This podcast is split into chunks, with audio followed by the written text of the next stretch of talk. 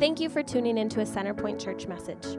Our mission is to help you take the next step in your relationship with God. We hope this message achieves that and inspires you to both grow in your faith and live it out today. Enjoy. Well, welcome to Centerpoint Church. My name is Aaron DeMaster. I'm the pastor here. Our mission here is to help you take the next step in developing your relationship with God. We do here what any good Christian church should do, which is to help you connect with God in a worshipful way and help you grow in your relationship with Him. Uh, our style, it just might be a bit different than what you're used to or other churches in the area, but we want you to know we're still true to the Bible. We take God very seriously here, and we want to guide and encourage you in your weekly walk with God.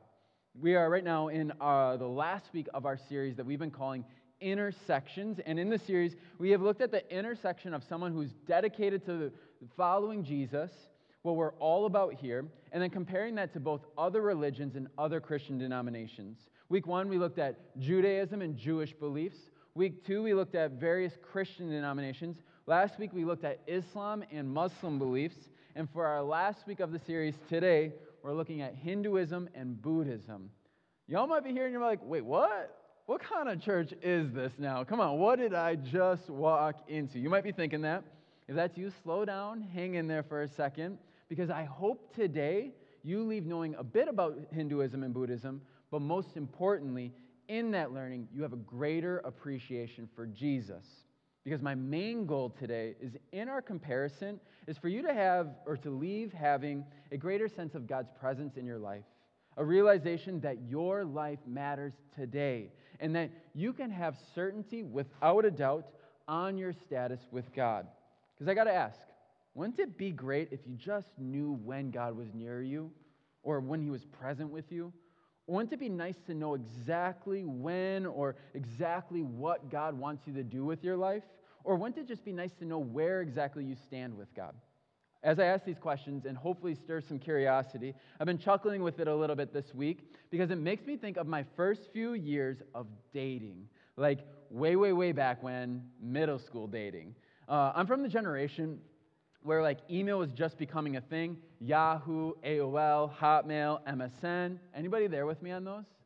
All right, you know, you know what I'm talking about. You can tell you're close to my generation if you still have a Hotmail or Yahoo account these days. And the email is something like skaterboy277 underscore 7, right? At hotmail.com. But for my generation, email was part of the early dating in middle school. Ooh, someone emailed me. It's kind of like the feeling that you got. And I think it was the feeling that you get, like, that they talk about in the movie You've Got Mail. Has anybody seen that movie? Like, it, all of a sudden, you're like, you, you get the connected to the internet. And my breath catches in my chest until I hear three little words. You've got mail. Ooh, right? Like it's like oh, someone's someone's into me. But now translate that to a 12 year old. Like now it's like, oh, like you're like way different, right, than what she's maybe feeling. The emails as a teen were a little different too, right? Like for me, it was like this Hi, how are you? And then like my email, skaterboy277 or whatever it was, right? Like that was what was sent. They were pretty basic. But you would get something like that and you'd be like, ooh, this person might be into me. Or, or you might be like, ooh, I, I don't even know. Is this person into me or not? It's, it's this guessing game both in person and online, especially early on in dating. You don't know if the presence or messaging of a person really is a sign of being into you. You're not sure what your next move should be. And sometimes you get to this state in the relationship where you're not really sure what is your status? Like, what are you? Well, again, I'm from a tech generation, and after MySpace, when Facebook started, it included relationship status on your profile. It defined it for you. You could put one of these in a relationship, engaged, married. It's complicated. Divorce, right? You could put one of those. Well, when Facebook came out, I was a bit older now, yet still dating, but defining the status helped. Ooh, you're Facebook official, people would say. You know, like that was a thing.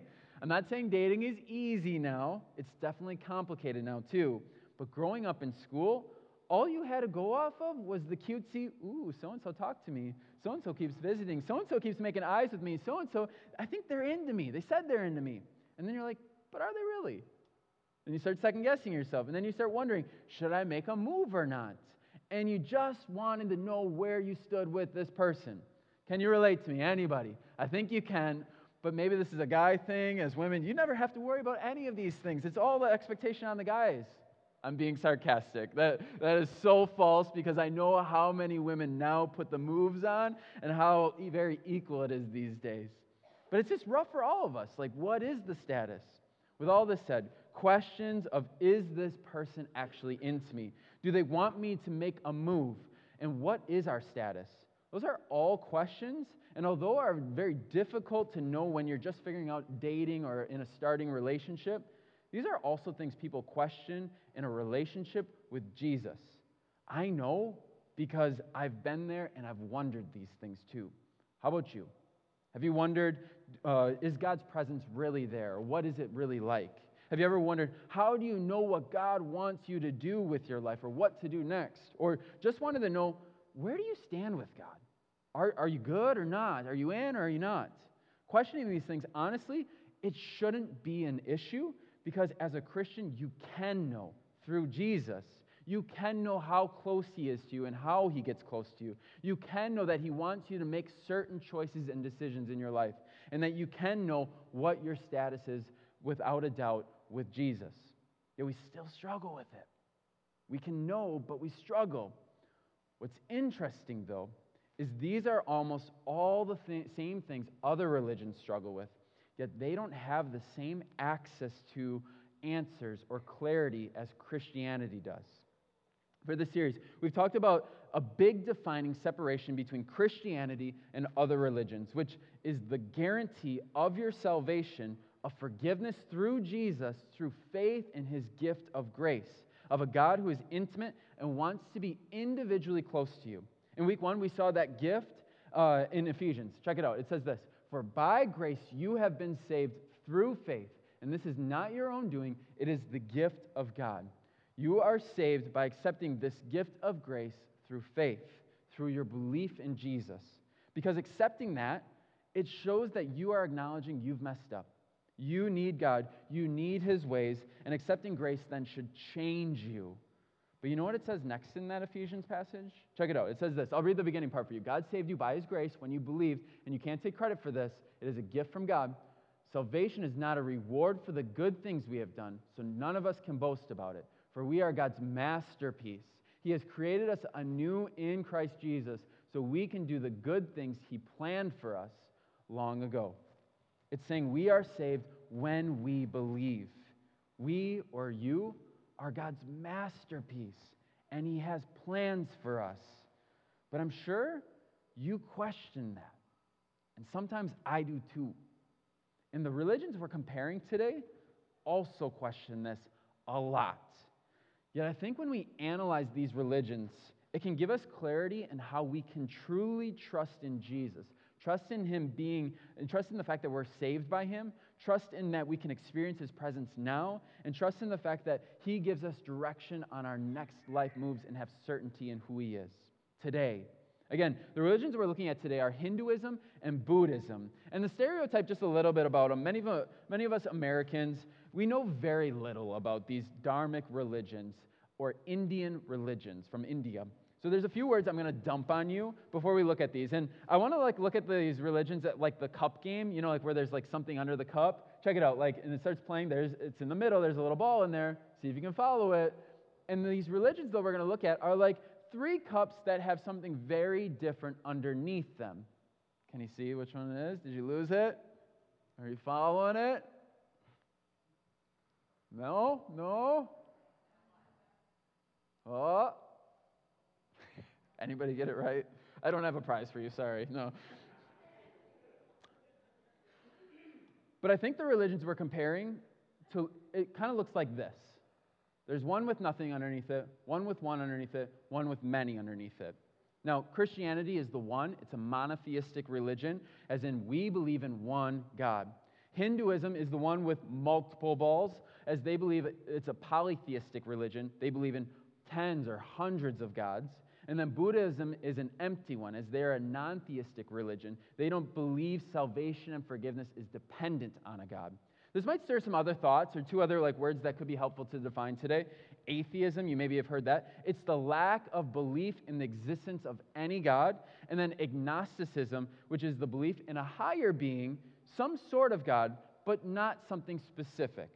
But both are, are very different than a non theistic religion like Buddhism because it, it's used in relation to religions that purposely do not require a belief in God.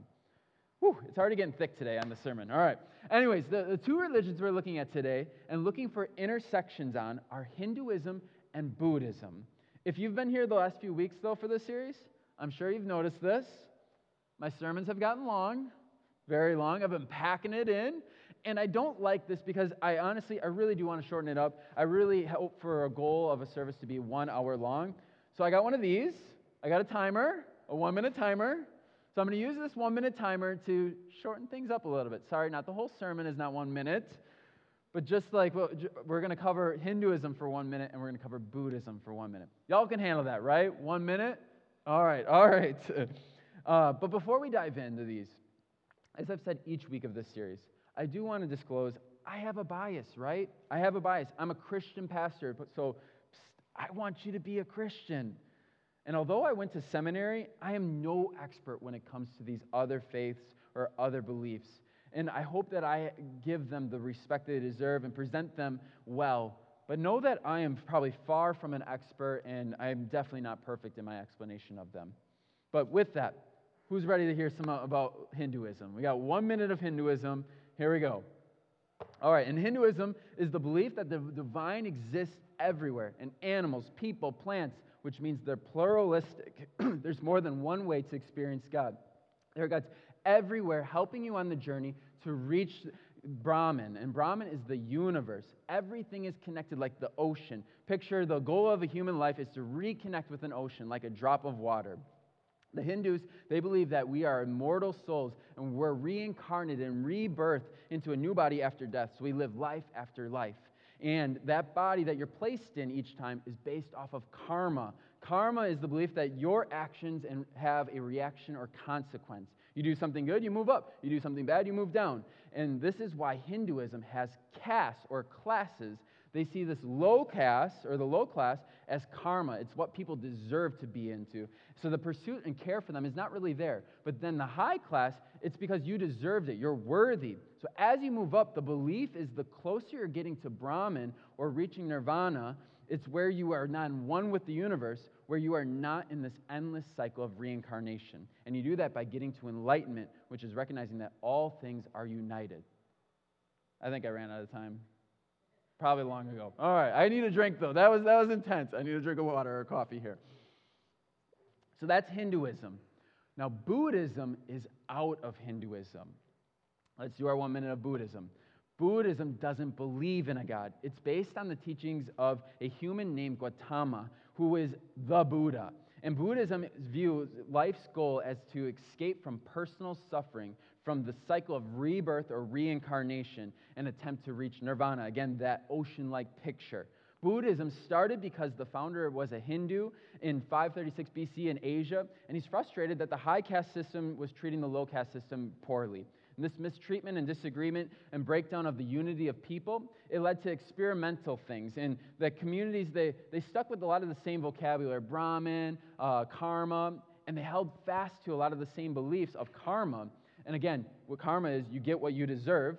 But the focus of Buddhism is attempting to become one with the universe on one's own doing, without God. And all of a sudden, new experiences led to enlightenment. Things like noble truths, things like Eightfold Paths, things like moral precepts, and other ways to think, live, and act. In a Buddhist attempt is to get one's mind right, to become enlightened, to then be fully aware and one with the universe again. Whew! All right.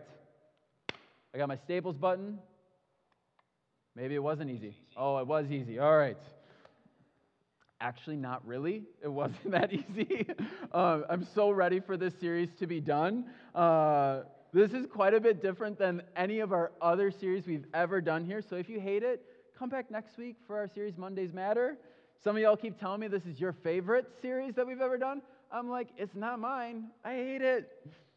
But woo, this is this is a lot of info. And I think it gets the ball rolling on each of these religions. But no, it's very brief, it's imperfect, and it's an incomplete view.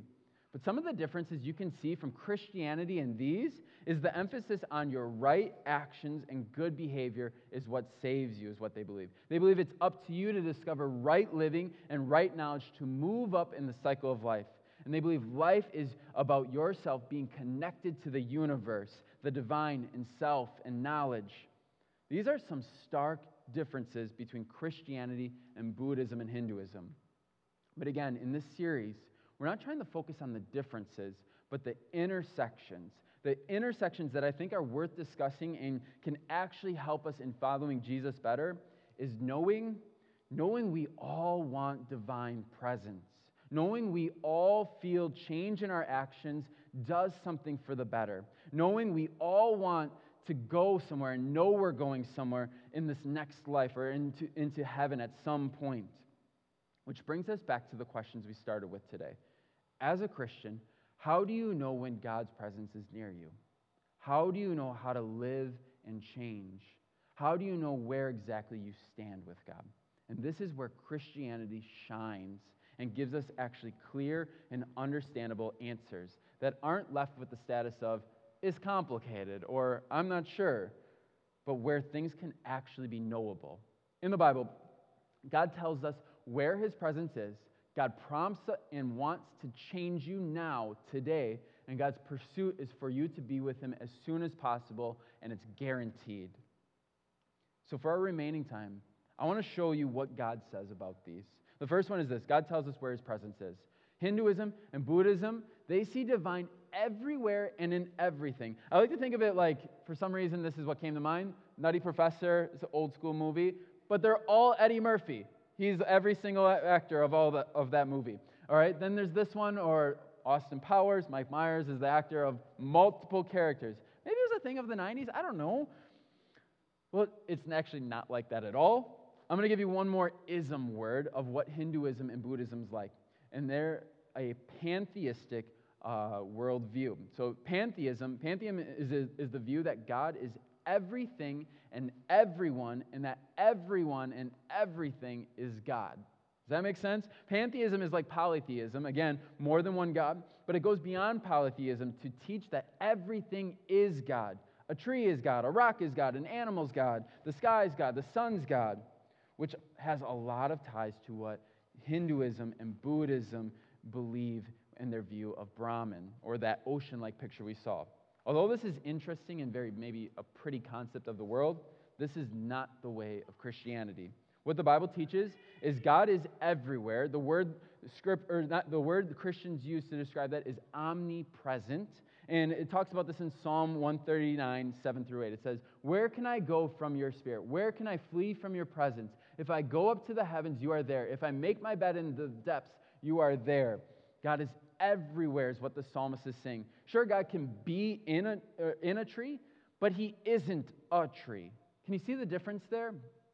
God's presence has the possibility to be everywhere. God's omnipresence or ability to be everywhere at the same time, it can exist with or without our awareness of it. He's kind of like an observer of all things. So that's kind of like level one of his presence. And then when you choose to be a follower of Jesus, God says his presence lives within you. When we believe, God establishes a relationship with us that's so close that we become one with him. He is in us and we're in him, and his ways, we're close together all the time. 1 Corinthians 6:19 it says this, "Do you not know that your bodies are temples of the Holy Spirit who is in you, whom you have received from God? You are not your own. You have God with you." That's the, kind of the second layer of presence. There's one more though. Because I don't know if you're like me, there's times where I'm like, well, I don't really feel him sometimes. Like if he's really with me, I don't really feel him moving. I don't really, I'm not aware of that, which leads to that last layer. It's God's presence in Christianity. There's God's manifest presence, which means God's presence is evident or felt within you. There are times when God comes close to you and you feel it. It could be maybe through a song in the car. It could be a feeling. It could be this encounter with a friend or a time in prayer or, or maybe this, just this feeling of peace. I like to think of God's manifest presence as this, this, this awakening moment where you're just so connected to God. You, you feel it and it's undeniable for you. Now, these three different la- layers, though, I like to think of God as is He's present and He's observing like the world. That's layer one. And then He's kind of zooming in on, on being personal with people. Maybe it's like in Fond or cities, personal with people. And then layer three, it's like with a specific person, and He's moving at a specific time to make His will done. The one that we're kind of out of control of is that third layer, right? God's manifest presence. To try and experience more of God's manifest presence, because I think we all would want more of that, is you can pray, you can read scripture, you can do some of the stuff we talked about last week fasting, praying, giving, maybe being in silence, listening for God. But a few additional ones this week to think about to experience God's manifest presence. Maybe it's through praising God. Maybe you need to praise God, sing, thank, worship Him. According to the Bible, God inhabits praises of His people. Yet you are holy, enthroned on the praises of Israel. When people of Israel praise, you are enthroned. You are king there. You become manifest. And another uh, example of this could be you can be with two or more others. The Bible says that God's Spirit comes. In Matthew 18 20, for where two or three gather in my name, there I am with them. Be with people. Maybe that's here in church. Maybe that's a small group. Maybe that's a family prayer. Maybe that's just with your spouse. And then lastly, standing firm in your faith can bring the manifest presence to you. There's a time where in the Old Testament where people are about to be thrown into this furnace and uh, they're about to be tossed into it. They're, they're followers of God, and it says this in Daniel 3:17. If we're thrown into this blazing furnace, the God will save us. The God we serve is able to deliver us from it, and He will deliver us from your majesty's hand. But even if He does not, we want you to know, Your Majesty, that we will not serve your gods or worship the image of gold you have set up. Well, they were put in this furnace. And then it says, the king Nebuchadnezzar leaped to his feet. Weren't there three men that were tied up and threw into the fire? I see four men walking around in the fire, unbound, unharmed. They didn't purposely put themselves in harm's way. They weren't testing God, but they had an opportunity to stand up for God, and God's presence came. He was the fourth person there. And they experienced the manifest presence. God's presence, it's everywhere. God's presence is with us, and God's presence can be manifested in us. Do you want that? Do you want that? Do you need more of that? What do you need to do to embrace more of that? Do you need to maybe embrace level one of just like acknowledging who God is and that He is present where you are? Maybe you need to acknowledge level two. You need to have this personal connection with God, to become united with Him so He is with you. If that's you, and you aren't feeling that, tell God you want connection with Him. You want to be with Him. Or maybe you need to seek the manifest presence through one of those things we just talked about prayer, praises, practices, maybe being with more than one person, maybe standing firm in your faith for something. Act on one of these this week. Now, in comparing these religions and talking about God's presence, I want to go on just a little bit of a tangent and go one level deeper. It's a bit trippy, but I'm going there today because it's our last week of this series, so sorry. Uh, but we are seeing there are these three levels of God's presence as a follower of Jesus. But the Hindu and Buddhist view of seeing multiple gods or enlightenment in all things is a very different approach than what a follower of Jesus does. Yet it's something we tend to kind of take lightly. And to me, it's a little scary. God's pretty specific about how he wants us to worship him and how we are not to worship him. Now, if you start seeking God in ways that are not of his nature or ways that he describes where his presence will be or won't be, I can't imagine anything good coming out of it. Throughout Scripture, there are numerous times God states, have no other gods, have no other idols, or worship nothing else.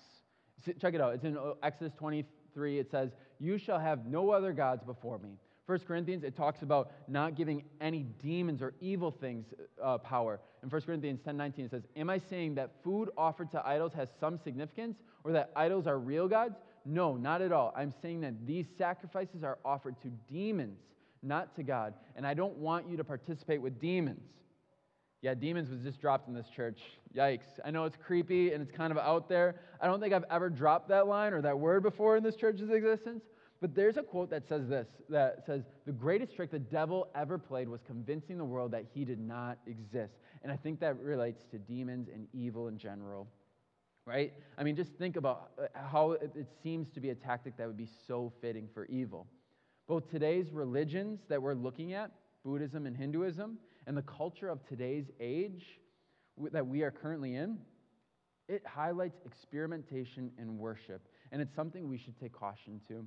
We tend to have this perspective of God amongst, amongst the religions like this. We work to the top to get to the top of the mountain to find out at the end did we make it to the top?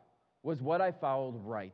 And then as Christians, we tend to believe anything else that out there is false or fake. They're false gods, which I guess is an okay way to think about it. You got to do what God's telling you to do. You got to believe what God is prompting you to believe. Yet, what if it's more like this? I'm not saying uh, where maybe there's these other mountains and then the Christianity mountain is flipped. I'm not saying these gods or these mountains are real, God, or that they have real godly power in a sense, but that there could be something there in a sense. That something maybe evil that pulls you in on and that never gets to the true God of the universe, and it's just a distraction. Again, we see people in the Bible, they rarely discredit other religions, other mountains. They don't discredit that they don't exist usually. And they don't discredit the fact that if you pursue one of these mountains, that you won't experience positivity in your life. I mean, there are some great people who practice Buddhism, Hinduism, uh, Islam, Judaism, positive, and they experience positive life changes and experiences. You can climb those other mountains. Whether or not God exists is unknown, and it's not really the concern. But what's important to know, though, is that the Christian God, the one true God, flips the whole model on its head. This type of thinking, it comes from a book called uh, God Has a Name. It's by John Mark Comer. And if we go back to the picture, he says it best Jesus is the only way to God, but a better way to say it is Jesus is God come to us. As humans, we can never climb high enough of a mountain through our works, through right doctrine to get to God. Instead, God sent down Jesus for us so that we can have his presence to be with us to get us to the top right away and then to be a part of the lifelong journey with us. So, as we talk about presence, I want to warn you there may be other religious mountains out there. There is evil. Scripture talks about it. And when we give idols respect and power, they can be filled and be used for evil. The idol of evil, it could be in the form of one of those religions, or it could be in the form of something else. It could be in the form of an idol that sucks you in. For example, an, an ad that maybe makes you think that it's all up to you in your life. Your decisions, it's all up to you. There's nothing else that can help you. Maybe it's an idol of self help, that you need more money, you need better looks, and you need this, this thing, and it becomes this idol that evil is manifested in. Maybe it's an idol of happiness or pleasure, and that's what you pursue. Maybe it's an idol of what everyone else wants. That's actually the idol that, or God, or evil that I get sucked into at times. I get sucked into the idol of needing to be the best. I want to be the best, the smartest, the most successful, the happiest, the most free. And I make decisions based off of that, and that's just wrong because I put it before God. It's an idol that's trapped me. God's presence is everywhere, right? When you're connected to Him, you can have His manifest power in you. You can realize His presence. But don't get sidetracked into something else's presence, somewhere else, somewhere that is not Jesus. The second thing of the religions that we're looking at, and that they tend to struggle with, but that we can have answers to as Christians, is, is God's promptings and grace are what change you and give you direction on how to form your actions. There's a, a new Adam Sandler movie that's out these days that doesn't look so Adam Sandler ish. Like, you know, the guy that did like Big Daddy or whatever. Uh, I'll show you a, quick, a trailer quick in a second here, and you can see what I mean. But there's a line in it that I think is powerful and applies to this, this concept. Let's check out the video and then we'll talk about it. You love this game? I mean, love it with your whole heart. Because if you don't, let's not even bother. Let's not open that door. They're just going to slam it right in our face. Look, I be riding through my old hood, but I'm in my new yes, whip. I love this game. I live this game. There's a thousand other guys waiting in the wings who are obsessed with this game.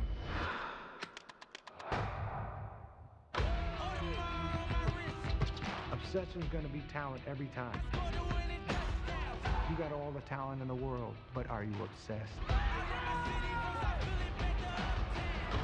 Let's face it, it's you against you out there. Look at me, When you walk on that court, look at me. you have to think, I am the best guy out there. Hey, It's not so Adam Sandlerish, is it? but he said a line in there. It says, It's you against you. I feel that sometimes in life. It's me against my struggles. It's me to earn my keep. It's me to try and make it better. Because if you don't, you're going to pay. There's consequences. It's you against you. Yes, it's you that can choose wrong, it's the sin within you. But this is not the way of God. This sounds so much like karma. What you put in is what you get out. And it's not the way of God. Grace and karma, they do not go hand in hand. Have you ever found yourself like kind of playfully talking about karma before? It's kind of fun. It's easy to slip off the tongue. Like, I think it's like super innocent at times to joke about. Like, my wife and I, we were laughing one time. She's like, haha, you got to pick up dog puke. And I'm like, that's not, that's kind of crummy. And then all of a sudden, like, our daughter had diarrhea for like two days. I'm like, haha, you got to deal with that. Karma. I used to laugh at people that would have like maybe something stuck to them. I'm like, why did, why did they still have a sticker on them? Or like, that's kind of weird. And now I have a daughter that literally plants stickers on me. And now I'm like paranoid about stickers being everywhere on me all the time. And I'm like, karma, karma. It's all good fun, right? But then it can get in spots that conflict with grace. When someone says something nasty to you and you want to see them experience something rough, that's not the way of grace. When someone hurts you and you want them to get hurt, that is not the way of grace. We, myself included, we want to say karma, but that is not the way of God, and it's not supposed to be the way of a Christian. All series long, we've looked at this verse. It's in Titus 2 11 through 12, and it says, For the grace of God has appeared that offers salvation to all people. It teaches us to say no to ungodliness and worldly passions, and to live uh, self controlled, upright, and godly lives in this present age. Grace changes us, and it's not up to your deeds or the good karma you did, but that grace saves you should be the same grace that changes you to give grace to others. And hopefully, that same grace that they're maybe changed by is then something they give to others. God wants to change you through the gift of grace. Will you let Him? Will you let Him? If anything is you against you, it's are you letting God's grace infiltrate you and be what you give to others? Will you do that? Where do you need to do that? At home? Do you need to do it at work with the people who just really frustrate you? Do you need to do it with people that you see on the news? Do you need to do it with your enemies? How can we give grace to them? Is it forgiving them? Is it treating them with respect? Is it being there for them sincerely? God wants us to act in grace. Our actions should follow that. Our last point today is God's pursuit is for you to be with Him as soon as possible. He's waiting for you. He wants you. He died for you. He wants to be with you today. The Buddhist or Hinduist view, one can never tell if they did enough stuff until the end. They don't know if there was enough karma to reach to the end, if there was enough good works that they, they reached the highest state to get to the end of the cycle. These religions are man chasing after being good enough for God. The way of Jesus is God chasing after man and is waiting for you to accept him. And when you do that, there's no guessing games. You're saved. In 1 John 5 11 to 13, it says this And this is the testimony God has given us eternal life, and this life is in his Son. Whoever has the Son has life. Whoever does not have the Son of God does not have life. I write these things to you who believe in the name of the Son of God, so that you may know that you have eternal life. And how you have the Son is the most popular verse that lots of people see around the world. It's John 3:16. For this is how God loved the world. He gave his one and only son so that everyone who believes in him will not perish but have eternal life. It's not some cyclical guessing game that you find out at the end. It's not some attempt to earn by your effort. It's not some climbing of mountains, but it's through your belief in Jesus. I feel today there's maybe a few people here who want that confidence, that want that certainty of your salvation. If that's you, tell God. Tell God that. Tell Him you believe that you've messed up, that you need His forgiveness, and that you believe Jesus' grace of dying on the cross forgives you. If that's you, pray that to God. Tell Him that. and you will experience His presence, you'll experience His changing grace, and you'll experience certainty for the future. As I close, I want to pray that with some people silently that maybe want that certainty, a prayer that I think we all could say to confirm our relationship with God and have that certainty. But then I also want to pray for action.